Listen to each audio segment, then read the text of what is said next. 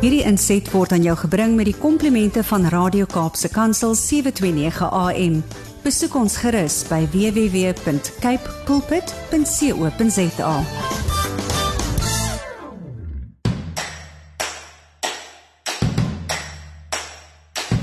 Of jy dit kan glo of nie, dit is alweer Saterdagoggend. Ons trek al by die 24ste Junie van 2023. Dit is hier op 729 Kaapse Kansel wat ek jou groet vanmôre. Baie baie hartlik welkom hier by die program. Die groete kom van Willem van Jaarsveld. Ek is jou gasheer tussen 7 en 8 elke Saterdagoggend op hierdie sender. Mag jy die oggend of dit nou baie koud is daar by jou en of jy snoesig is, maak nie saak nie, mag jy hierdie oggend saam met my baie geniet. Ons kyk gou wat hou hierdie program vir jou in die res van hierdie uur. Om 10 oor 7 kom saad vir die saaier aan die beurt. Ons lees vanmôre Markus 9 verse 22 tot 24 met die tema as ons maar net kan glo. In Kapstok wat om 7:20 aan die beurt kom, gesels Melkem Kok, hy is direkteur van Andre Kok en Seun Afslaers as ook Boshart boerdery in die Vryburg distrik oor die seleksie van teeldiere vir jou kommersiële beeskudde. Huis en Hart wat 7:30 begin, gaan ons in die eerste helfte van Huis en Hart gesels met Elden Creer, bemarkingsdirekteur van Pratley. Nou Pratley is wel 'n huishoudelike naam in Suid-Afrika, maar hulle bedien die mark met veel meer as waarvoor die meeste mense die naam ken.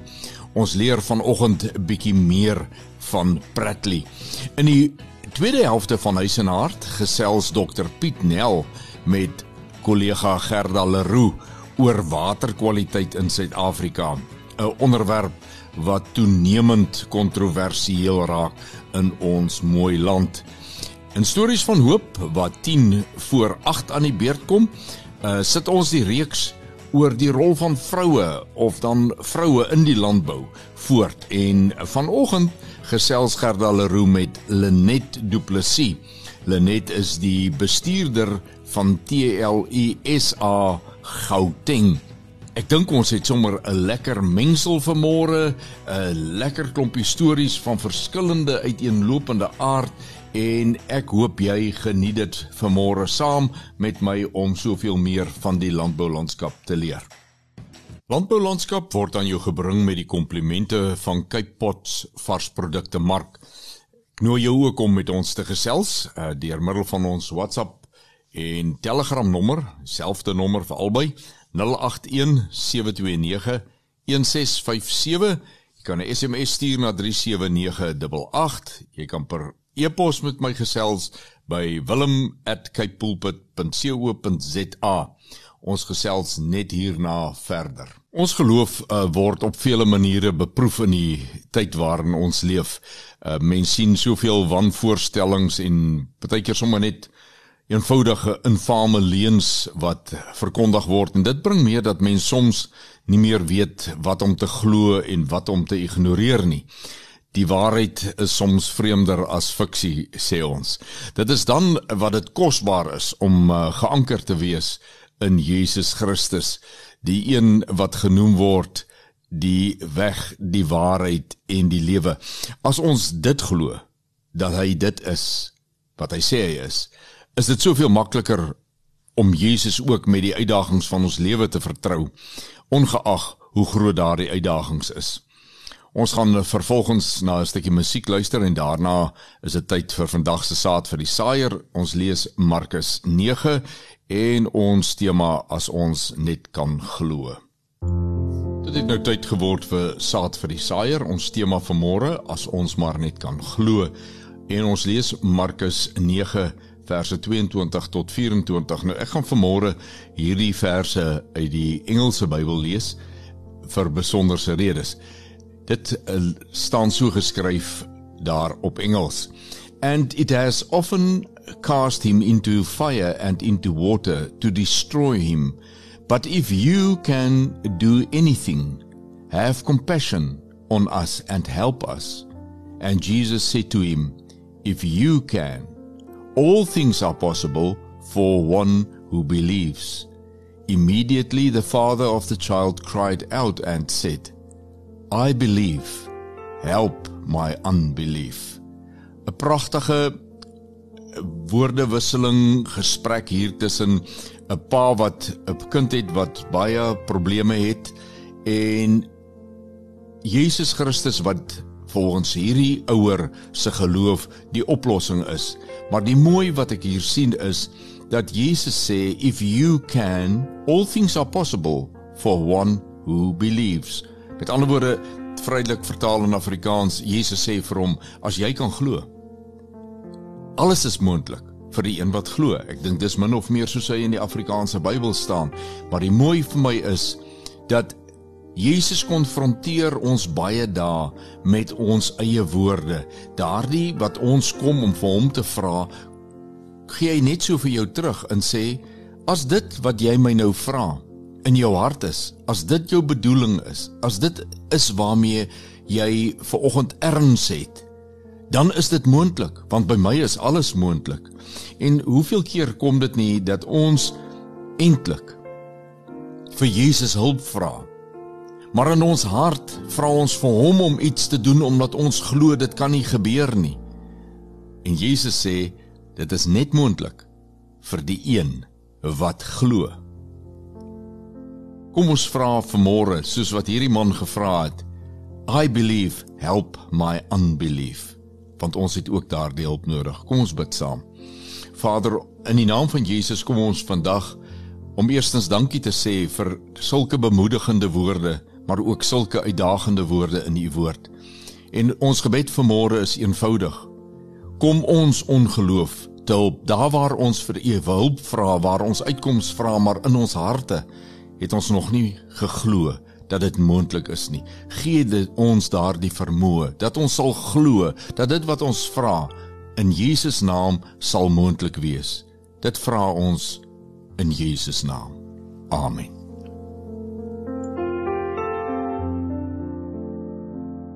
Ons hoor baie mal dat daar in die handel en die wandel gepraat word dat mens moet by iemand gaan leer wat al die pad gestap het en wat weet hoe om die ding te doen. Dis vir my 'n nuwe pad en vir jou dalk 'n nuwe pad, maar ons soek altyd na iemand wat al die pad gestap het. Nou, goeie raad oor teeling is altyd welkom en van ons skatbare waarde as 'n boer vinnige vordering wil maak met sy kommersiële beesboerdery. En goeie raad kom gewoonlik van medeboere wat al daardie pad gestap het. Hulle ken die slaggate en hulle kan dit vir jou uitwys as jy minder ervaring as hulle het.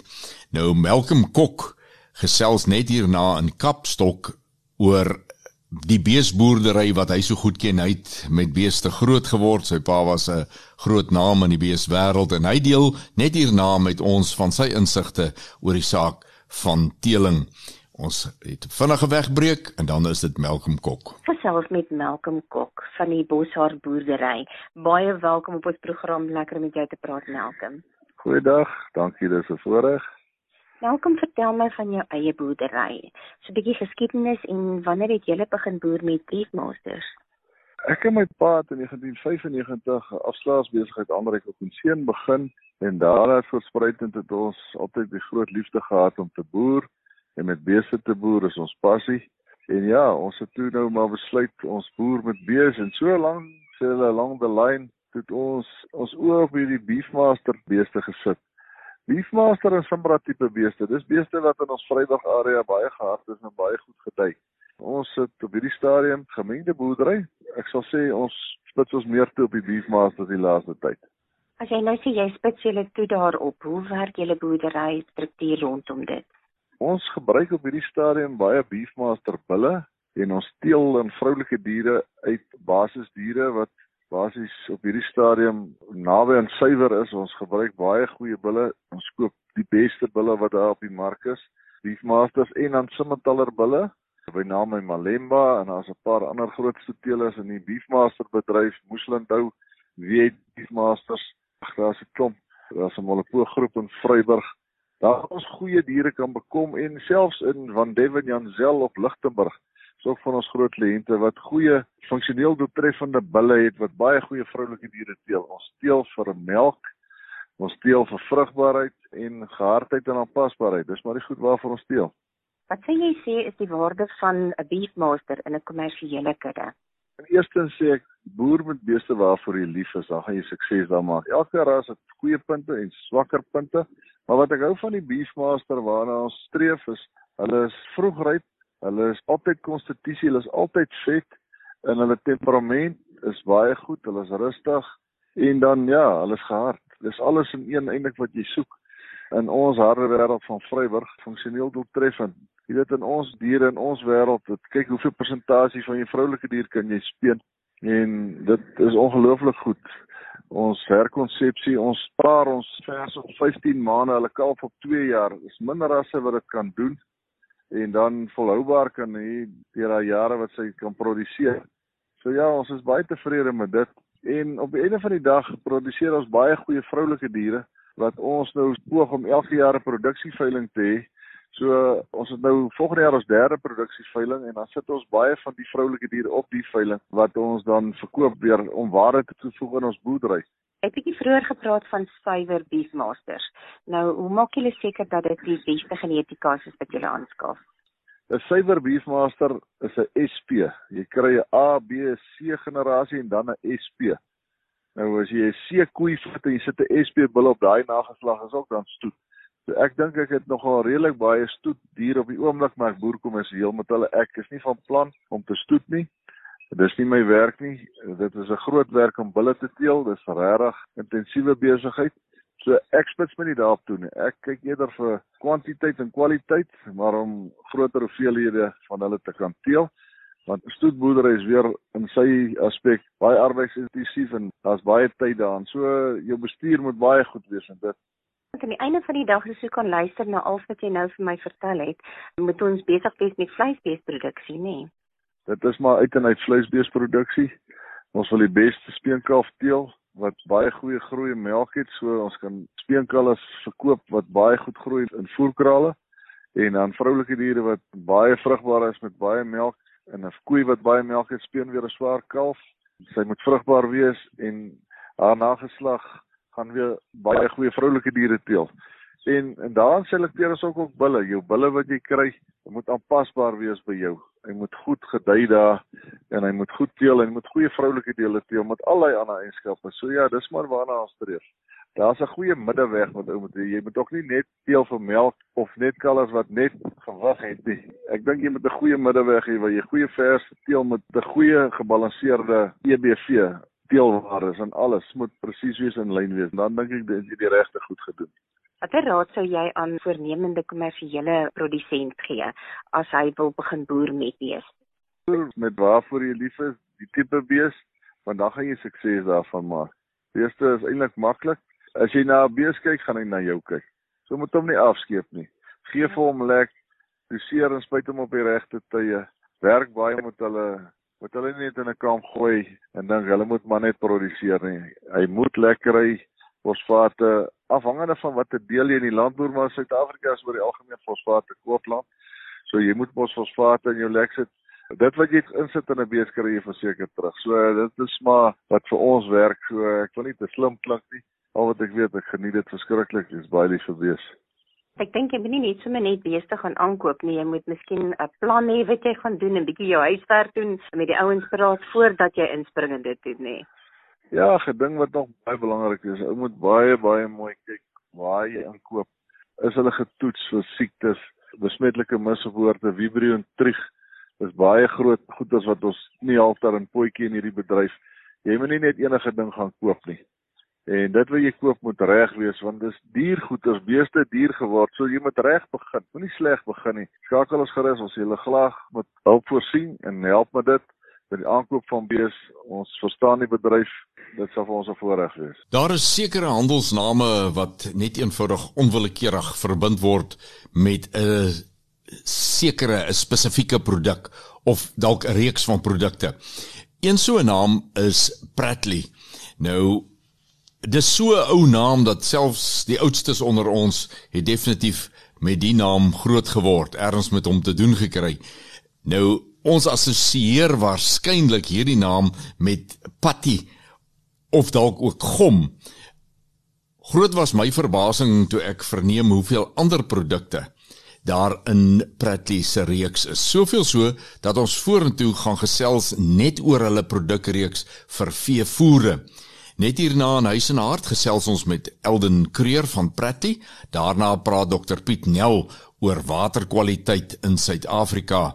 Bly ingeskakel na die volgende stukkie musiek as ons terug moet huis en hart. Ek gesels met Elden Creer. Hy is die bemarkingsdirekteur van Pratly. Goeiedag Elden. Goed self, baie goed, kan ek klaar nie. Pragtig. Ek wil gou by jou hoor. Pratly het 'n diverse seleksie van hoë presterende kleefstowwe, insluitend Pratly Patty, die enigste Suid-Afrikaanse vervaardigde produk wat al na die maan gestuur is en Wondafix wat gebruik is om 'n 13 ton bulldozer op te lig. Kan jy vir ons meer inligting gee oor Pratly se kleefstofreeks en hoe dit relevant is vir die landbousektor?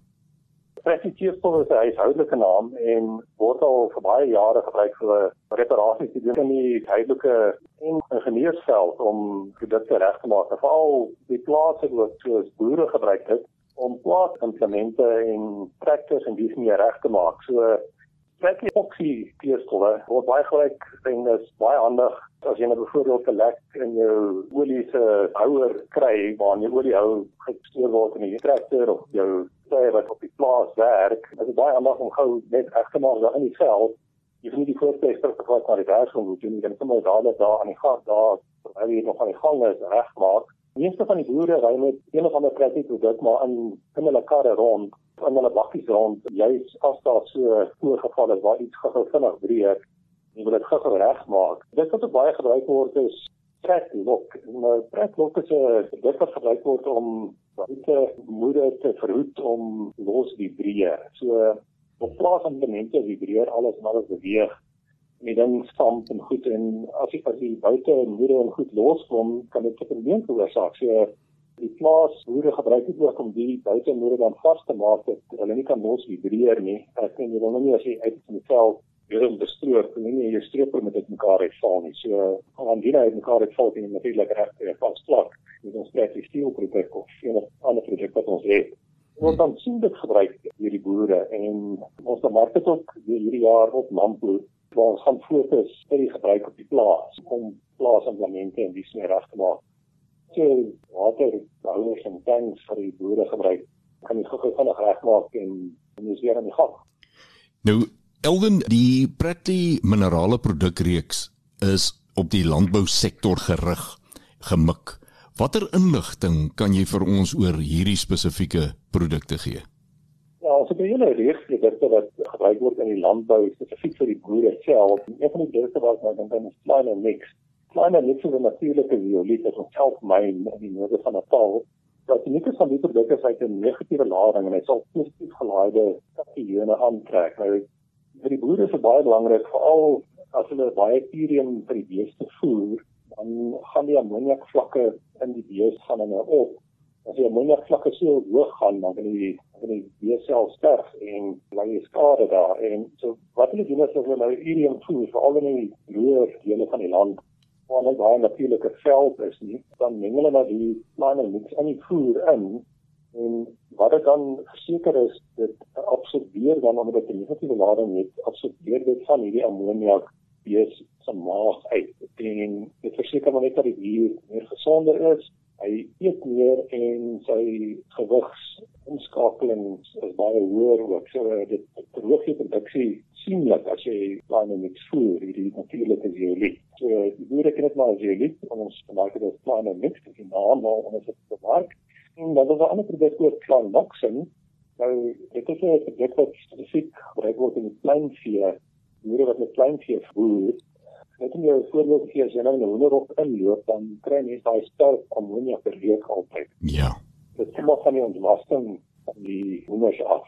Ek net nou hoendertjie sit er die hele dag daar en met nou eiers lê, maar hy pas in hierdie ammonia in en dan kry hy hoë ligweg infeksie en die hoendertjie is nie baie gesond nie. So wat jy nou doen is jy meng hierdie produk oop in die hoender se voer in. Die hoender eet dit dan saam met sy voer en dit absorbeer die ammoniak uit die hoender se maag uit. So jy maak die omgewing vir die hoendertjie maak jy baie meer produktief. So die hoendertjie lê dan beter eiers en hy's net meer gesonder. En natuurlik jy dus 'n natuurlike antibiotika. Jy weet jy dan baie minder antibiotika en medikasie vir die dier gee.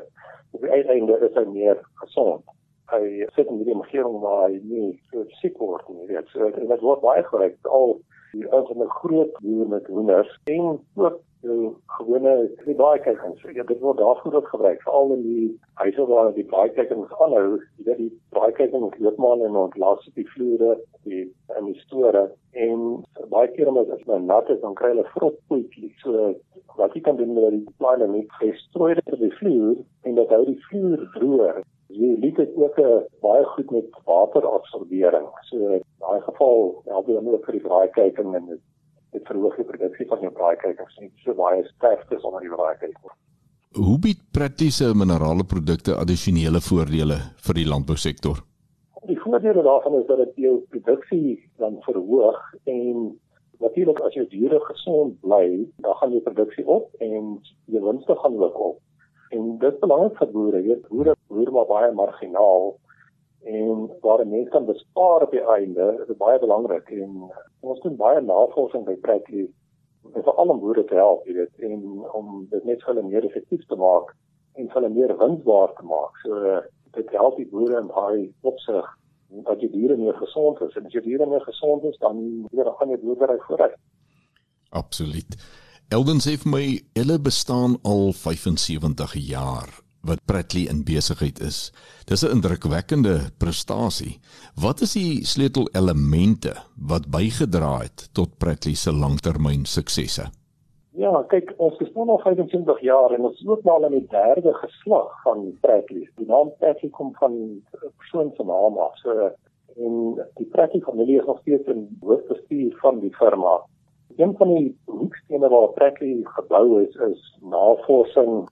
Ons het baie navorsing en ontwikkeling en ons moet dit al die tyd doen om besigheid te bly en om kompetitief te bly.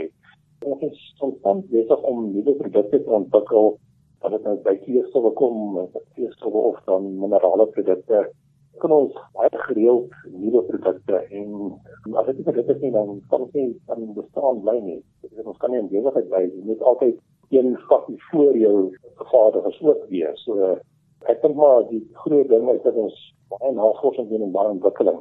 Dit verseker dat ons produkte opleef en staan by ons eekwoord wat sê dat ons moet beter wees in die ander in die mark. En ons staan daarby en ons het altyd nog 25 jaar nog steeds besigheid gebly. Elden, as daar 'n luisteraar of twee is wat graag met julle wil gesels, waar kan julle gekontak word? Ons hoofkantoor is in Kreeusdorp, so ons kan ek ons skakel per telefoon 011 955 190. Dan kan ons e-pos ook, dis altyd kundige mense wat kan help as jy kleurstof navraag het of enige navraag het oor nog ons landbou produkte. Ons e-pos adres is ook sales, dis business is verkoop, maar net in Engels sales. Ek dink jy R A T L E A co.za. Dit was Elden Creer, die bemarkingsdirekteur van Pratley. Dit was 'n voorreg om met jou te gesels, baie insiggewend. Ons waardeer hierdie gesprek. Groot plesier en baie lekker om met julle te gesels. Dr Piet Nel is spesialis navorser by die LNR se grond, klimaat en water kampus. Dr Piet, baie welkom op ons program. Dis lekker om weer met jou te gesels. Goeiedag Gerda en luisteraars. Dr Piet, wat word bedoel met die term waterkwaliteit?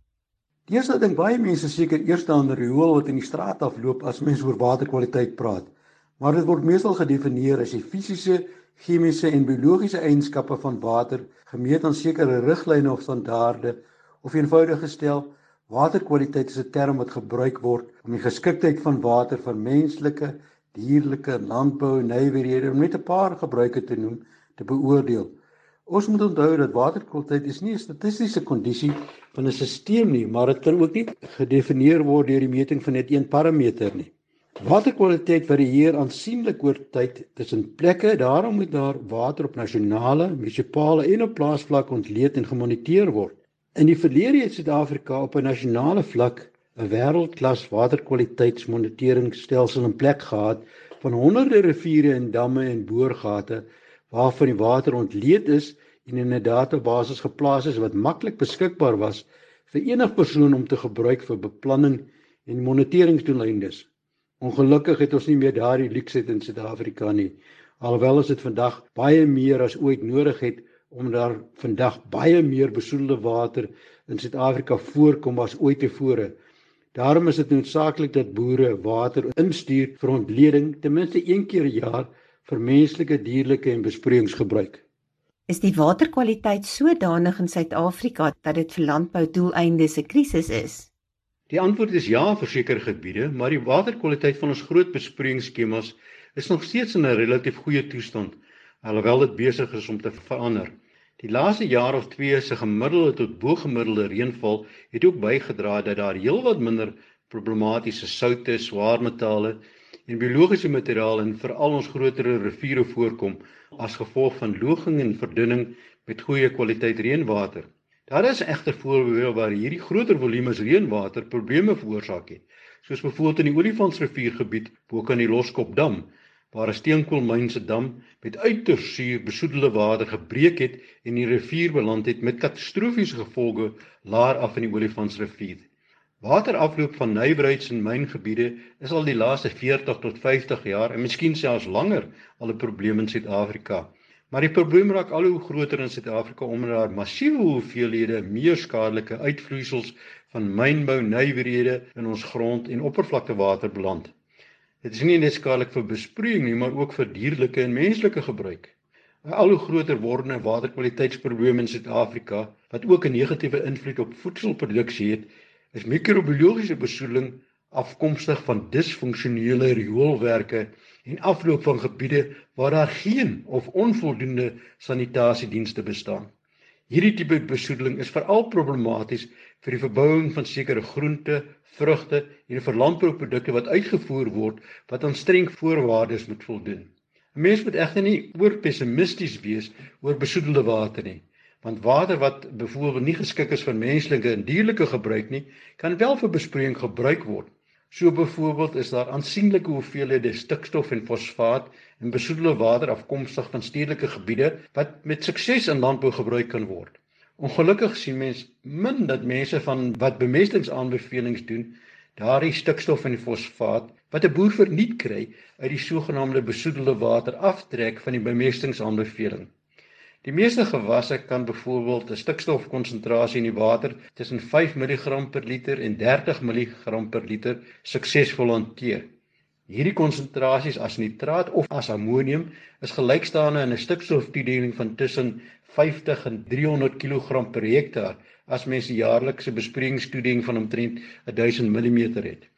So, as jy jou water ontleed en jy weet wat alles in die water is, kan jy baie geld spaar. Dokter Piet, wat moet mense ontleed of in ag neem as 'n mens oor waterkwaliteit dink vir besproeiing en dieregebruik?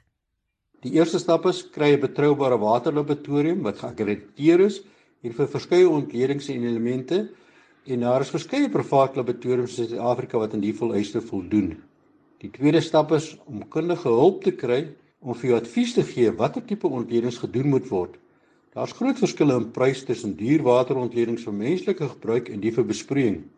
Die derde stap is neem die watermonster met 'n in gedagte protokol wat onder andere insluit die hoeveelheid water wat geneem moet word, die houer waar die water geneem word moet natuurlik skoon wees, onthou ook dat die prop van die bottel moet skoon wees veral as jy ook vir biologiese parameters toets.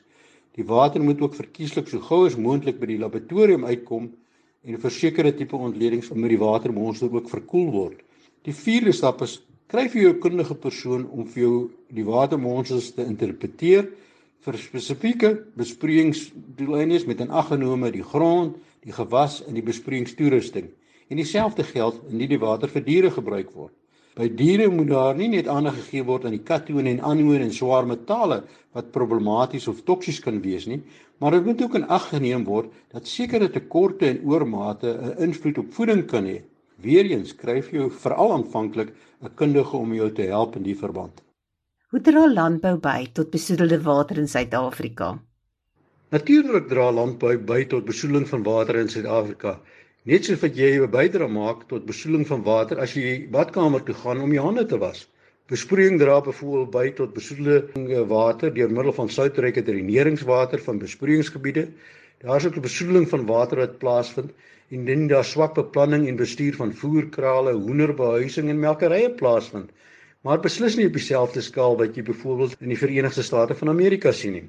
Ek weet nie wat is die Afrikaanse term vir farmer bashing nie, maar dit is 'n onregverdige sport wat algemeen voorkom in verslae en bespreking van politici, hidroloë, geograwe en sogenaamde omgewingskundiges indien hulle oor landbouwater praat.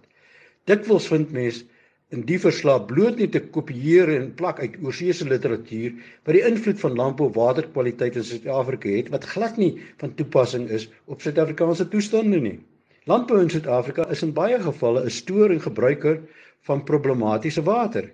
Ek het alreeds genoem hoe mense sekere van die nutriënte in sogenaamde besoedelde water moet in ag neem in bemestingsprogramme.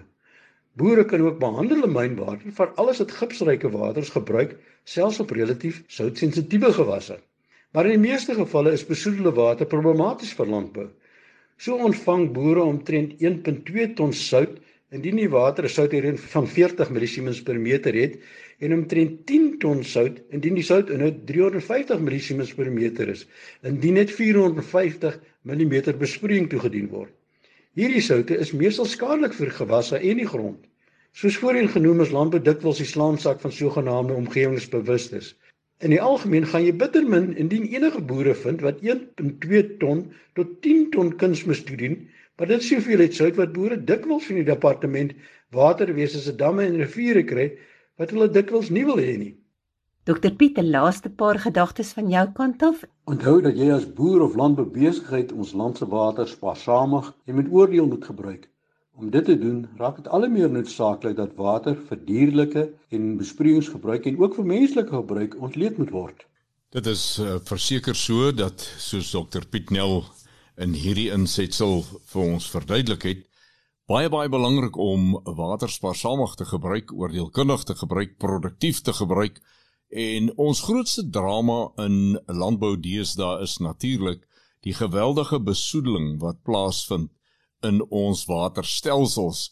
En as ons kyk na wat in baie munisipaliteite in hierdie land aan die gang is waar rou riool vrylik loop daar waar dit nooit mag geloop het nie en hoe ons nedersettings wat oral opspring net eenvoudig nie omgee waar eh, wat se toiletgeriewe aangelê uh en sommer net gemaak word nie uh dan verstaan 'n mens dat hy ook waarsku dat drinkwater water wat vir drink in die huis gebruik word op kleinhoewes en plase ook ontleed moet word. Dit is net so dat die aanvulling van ons boorgate vind in gebiede plaas wat ons nie altyd mooi met ons koppe kan verstaan nie, maar as jy gaan kyk wat in daardie opvangsgebiede ge gebeur, wat daar aan die gang is, dan verstaan jy waarom daar 'n dag aanbreek wat 'n boorgat wat vir jare die huiswater voorsien het. Nie omdat dit min is nie, maar omdat dit die lekker water op daai stuk grond was, net eenvoudig nie meer gebruik kan word nie. Baie goeie raad wat Dr Piet hier vir ons gegee het en ek dink dis net wys om ag te slaan hierop. Ek gesels met Lenet Du Plessis. Sy's Gauteng streeksbestuurder by TLE SA. Lenet, is lekker om met jou te gesels. Hartlik welkom. Baie dankie Gerda. Um, ek sê goeiedag aan jou en aan al die luisteraars wat ingeskakel is. Dit is 'n voorreg om met jou te gesels. Net as 'n mens nou baie klein is, dan is daar baie mense wat presies weet wat hulle eendag wil word. Daai een sê hy wil 'n dokter word, daai 'n juffrou en dan is daar iemand wat sê hy wil 'n boer word nou.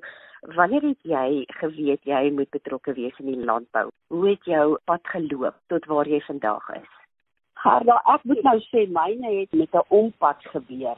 Alhoewel ek in landbou, sal ek maar sê, van kindsbeen af groot geword het, in 'n pragtige lieflike landelike omgewing skool gegaan het en die voorreg gehad het nog om wat baie mense nie sal van weet nie maar in 'n plaaskool my loopbaan sal ek maar sê kon begin waar jy sommer 2 of 3 standaard in een klas was maar wat 'n wonderlike basis vir 'n mens geskep het. So ek het glad nie na skool enigsins landbou gaan studeer of so nie. Inteendeel, ek was in die bankwese en het met 'n ompad toe nou in landbou beland. So ek het draai eers in bankwese gaan doen. Jou pad van toe af verloop tot waar jy vandag is. Die die wet so by 2 jaar was besluit nee, nou moet ek daarom weer iets in die arbeidsmark gaan doen so het ek toe nou 'n halfdagpos gekry op 'n eierplaas en dit is waar ek toe nou terug in die landbou is en toe aansoek gedoen het vir 'n pos by CLSA en ek moet sê van 17 jaar terug dink ek wat ek daar geland het tot vandag toe geniet nog steeds elke liewe dag. Elke liewe dag is anders. Hy het geweldige groot uitdagings party is minder lekker dae as ander.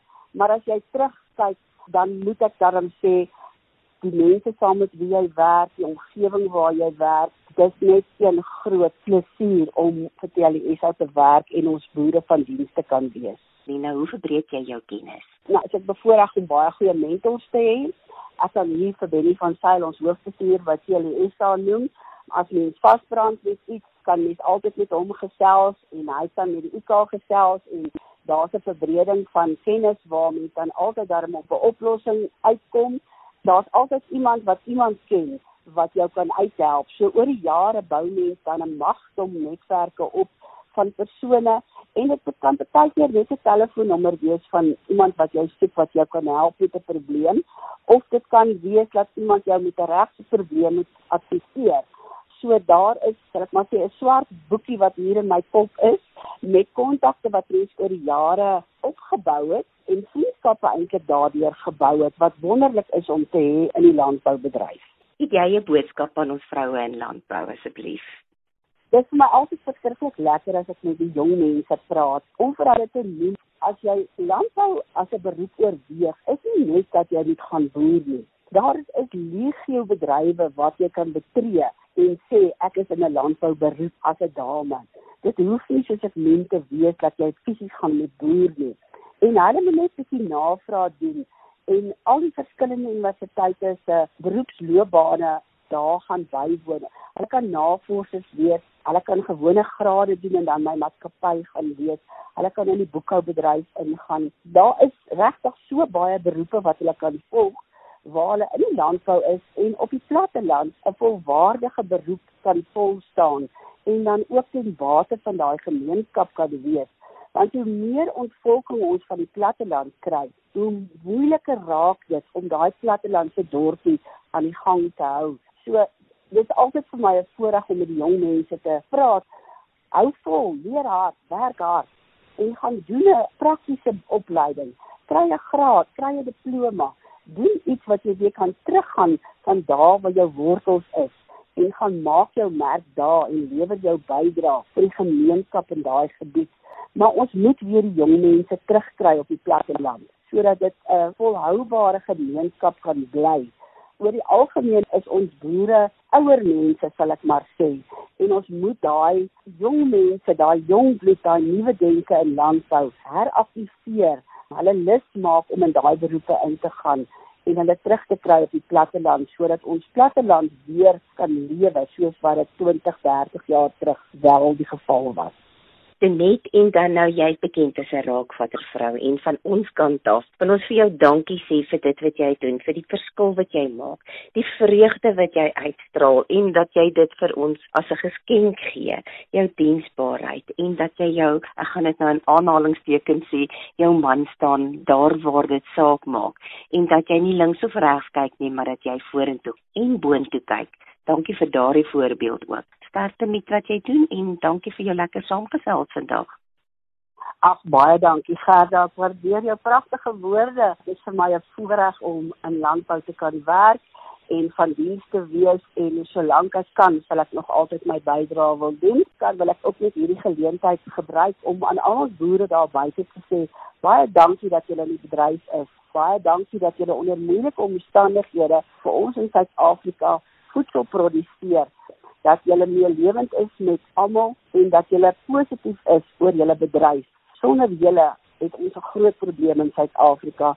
So baie dankie aan elke boer, groot en klein daar buite wat sy bydrae lewer tot Suid-Afrikaanse ekonomie. Ons waardeer julle en sien uit om saam met al die nuwe toetreders oor landbou se aspekte heen saam te werk. En so het ons aan die einde gekom van nog 'n uh, kuier op landbou landskap. Ek sê vir jou dankie vir jou teenwoordigheid en Radio Kaap se kantoor nooi jou om volgende Saterdag om 7 weer hier te wees en tot 8 uur kuier ons dan saam op die landbou landskap. Dit is vir my 'n voorreg om jou gasheer te wees. Dis lekker so op 'n vroegoggend om landbou sake te gesels. Dis 'n deel van my lewe wat ek seker of die onderwerp waaroor ek die meeste gesels. Altyd een of ander soort daarvan. Baie dankie aan Cape Pots varsprodukte mark wat landbou landskap vir ons moontlik maak. Ek nooi jou weer eens soos aan die begin van die program om met ons kontak te maak op die nommers, die plekke wat ek reeds aangedui het. En dit sal lekker wees om te hoor hoe jy voel oor die dinge wat op hierdie program uitgesaai word en wat jy daarvan dink. Tot ons dan weer saam kuier volgende Saterdag om 7. Groet ek Willem van Jaarsveld en mag jy elke oomblik Vader se guns op jou lewenspad beleef. Bly gerus ingeskakel vir die volgende programme op hierdie sender. Wederom.